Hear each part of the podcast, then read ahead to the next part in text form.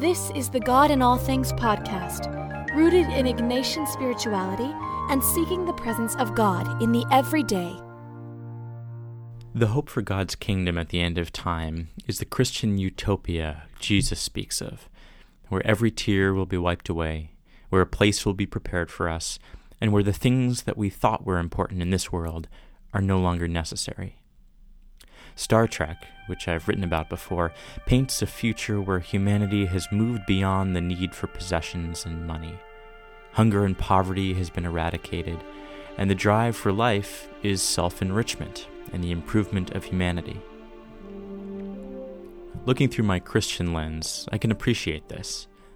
St. Ignatius teaches us that material things exist only for pursuing our purpose on earth to praise, reverence, and serve God. And truly reverencing God, I believe, is appreciating the life God's given us, using our gifts and abilities, enriching ourselves, and living lives of joy.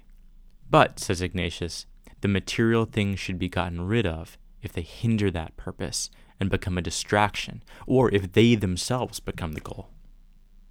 We can see in Star Trek the importance placed not on things, but on relationships and improving life.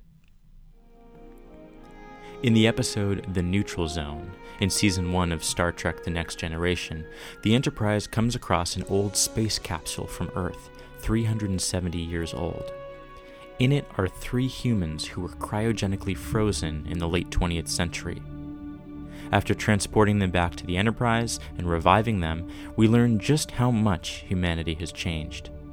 One of the survivors, named Offenhouse, is a financier and is only focused on checking on his financial assets back on Earth, which were supposed to take care of him in the event he was revived in the future.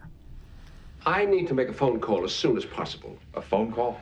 Yes, I have provided for myself. I have a substantial portfolio, and it's critical that I check on it.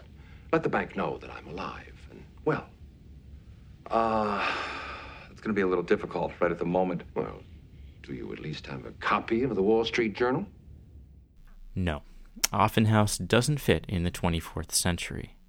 This man wakes up three and a half centuries later, and contacting his bank on Earth is his priority. So much so that he insists on interrupting the captain while the ship is in the middle of a dangerous mission. When he finally speaks to Captain Picard, the captain tells him that much has changed. We are in a very serious and potentially dangerous situation. I'm sure whatever it is seems very important to you. But my situation is far more critical. I don't think you are aware of your situation or of how much time has passed. Believe me, I am fully cognizant of where I am and when. It is simply that I have more to protect than a man in your position could possibly imagine. No offense meant. But a military career has never been considered to be upwardly mobile. I must contact my lawyer. Your lawyer has been dead for centuries. Yes, of course I know that. But he was a full partner in a very important firm. Rest assured, that firm is still operating.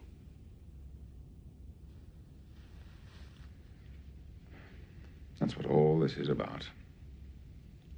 A lot has changed in the past 300 years. People are no longer obsessed with the accumulation of things. We have eliminated hunger, want, the need for possessions. We've grown out of our infancy. We've grown out of our infancy. It seems that from the Christian perspective, humans have somehow overcome the power of original sin and the inherent brokenness we find in humanity. Offenhouse tells the captain that it's never been about possessions, but about power. Power to do what? To control your life, your destiny. That kind of control is an illusion. Perhaps Captain Picard and his contemporaries have internalized the lessons of the spiritual exercises.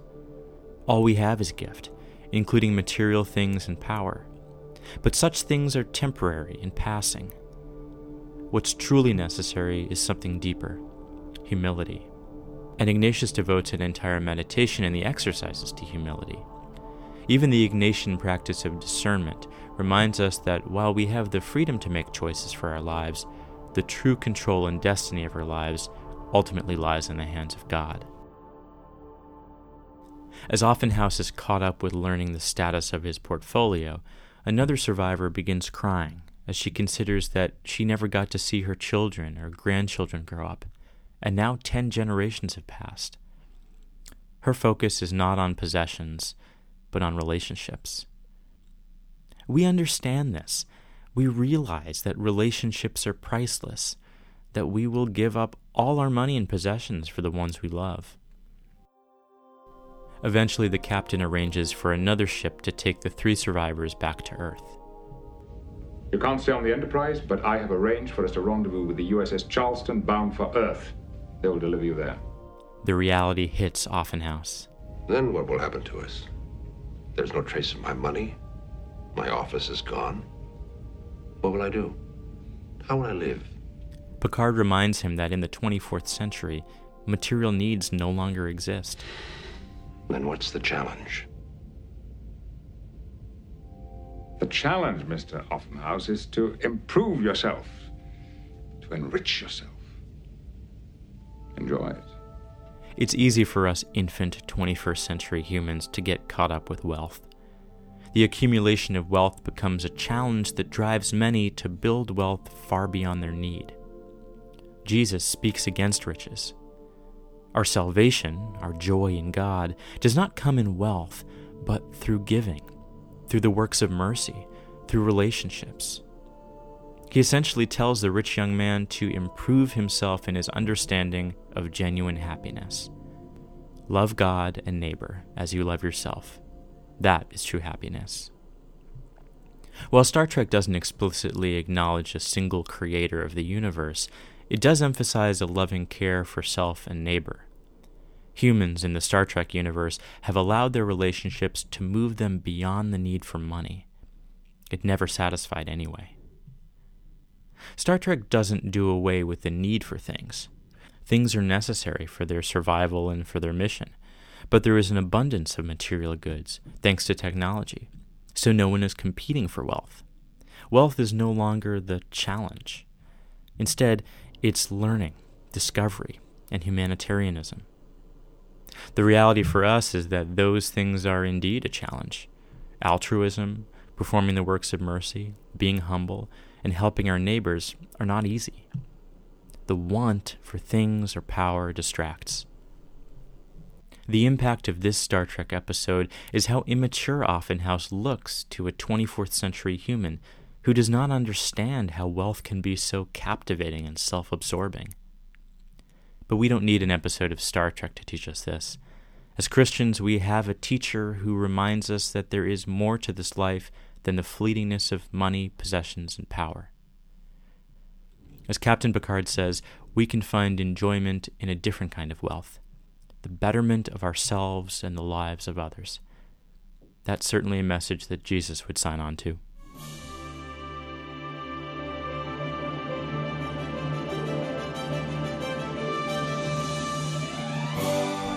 I've previously unpacked the spirituality of Star Trek, and as a bonus, we'll share with you now a podcast episode from a couple years ago.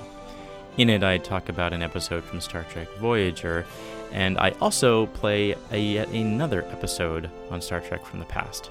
So enjoy and live long and prosper. This is the God in All Things podcast, rooted in Ignatian spirituality and seeking the presence of God in the everyday. I watched an interesting episode of Star Trek Voyager a couple weeks ago called Someone to Watch Over Me. The subplot involved an ambassador from an alien race a visiting Voyager. His people have strict religious and social protocols they must adhere to. Men and women work separately. They eat only bland food, and they pray eight times a day. It's no surprise their dress is rather monkish the ambassador, away from his people and culture, gorges on food, gets drunk, and lusts after a couple women in a holodeck program. When his ship guide reminds him about his prayer service, he decides to forego it and, as he says, perform the appropriate penance later.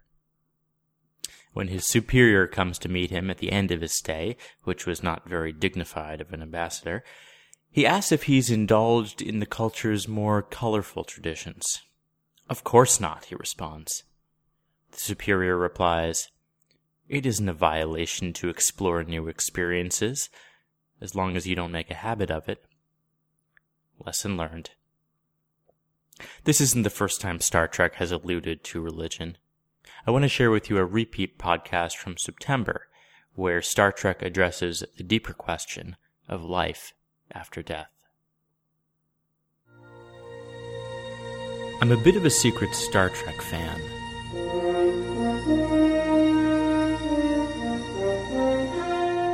Not quite a Trekkie, but I appreciate the deep themes the franchise has addressed over the years, like race, justice, and faith. While Gene Roddenberry was known to be atheist and even anti Christian, there were some moments where the deep questions of life and the universe were raised. In Star Trek Voyager, we see the deep Native American spirituality of Chakotay. In Star Trek The Next Generation, Counselor Troi helps bring out the interior feelings of the crew. Then, in one episode, Data approaches Captain Picard and asks about death.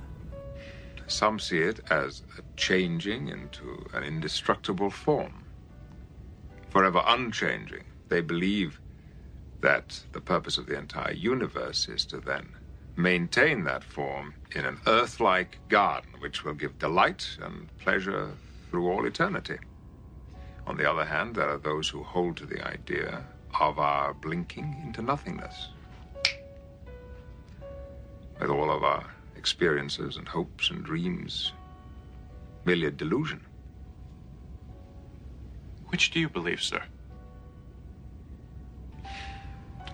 Considering the marvelous complexity of the universe, its clockwork perfection, its balances of this against that, matter, energy, gravitation, time, dimension, I believe that our existence must be more than either of these philosophies.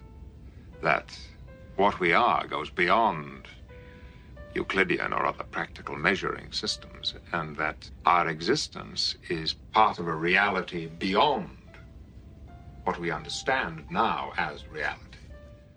It's a big question that Star Trek is not afraid to ask. With dying so present in the news, the killing in the Middle East, and even the recent death of actor Robin Williams, it's hard not to think about it. And we should not prevent our thinking about something so natural and everyday. Each religious tradition has its own concept of the afterlife, or none at all. They have rituals for burial and memorial, but our Christian tradition does not often consider the actual process of death. Yes, we can vividly imagine the fairly quick and gory death of Jesus on the cross, but that image did not help me when I cared for hospice patients whose breathing slowed and after hours stopped. Mark 15:37 says, Jesus gave a loud cry and breathed his last. But those I knew did not die that dramatically. Death, I think for many, is a process involving reflection on one's life and relationship with the divine. How did we allow the divine to touch our lives, to animate us, to live as fully as possible? The spiritual exercises has us meditate on the point of death, asking us if at that point we would have made this decision or that.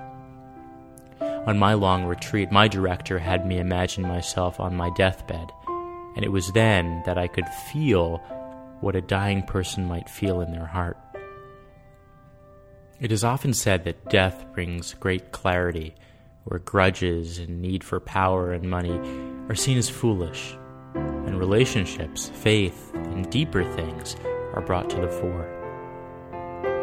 When Data asks Captain Picard about death, they are actually on the verge of death, minutes from self destruction. Picard had a chance to consider briefly what Ignatius suggested. Are all our hopes and dreams a delusion? Most religious traditions say no. Our faith, our choices, the way we live, and the relationships we have are deeply meaningful. As my hospice patients died, Perhaps they were pondering those same important things, considering their life and its meaning. Their families certainly were. Some do not die as slowly, but death naturally brings us to clarity. Ignatius knew this power of death, which is why he included it as a helpful part of a discernment process. For more Ignatian posts on death, visit godinallthings.com. Thanks for making it this far. I just want to remind you to pick up a copy of God Moments Unexpected Encounters in the Ordinary. It's my new book from Ave Maria Press, and you can find it on Amazon, Barnes & Noble, at the Ave Maria Press website, uh, and you can also find a link to it at ignatianresources.com. And if you like this podcast, please write a review on our iTunes page. Thanks.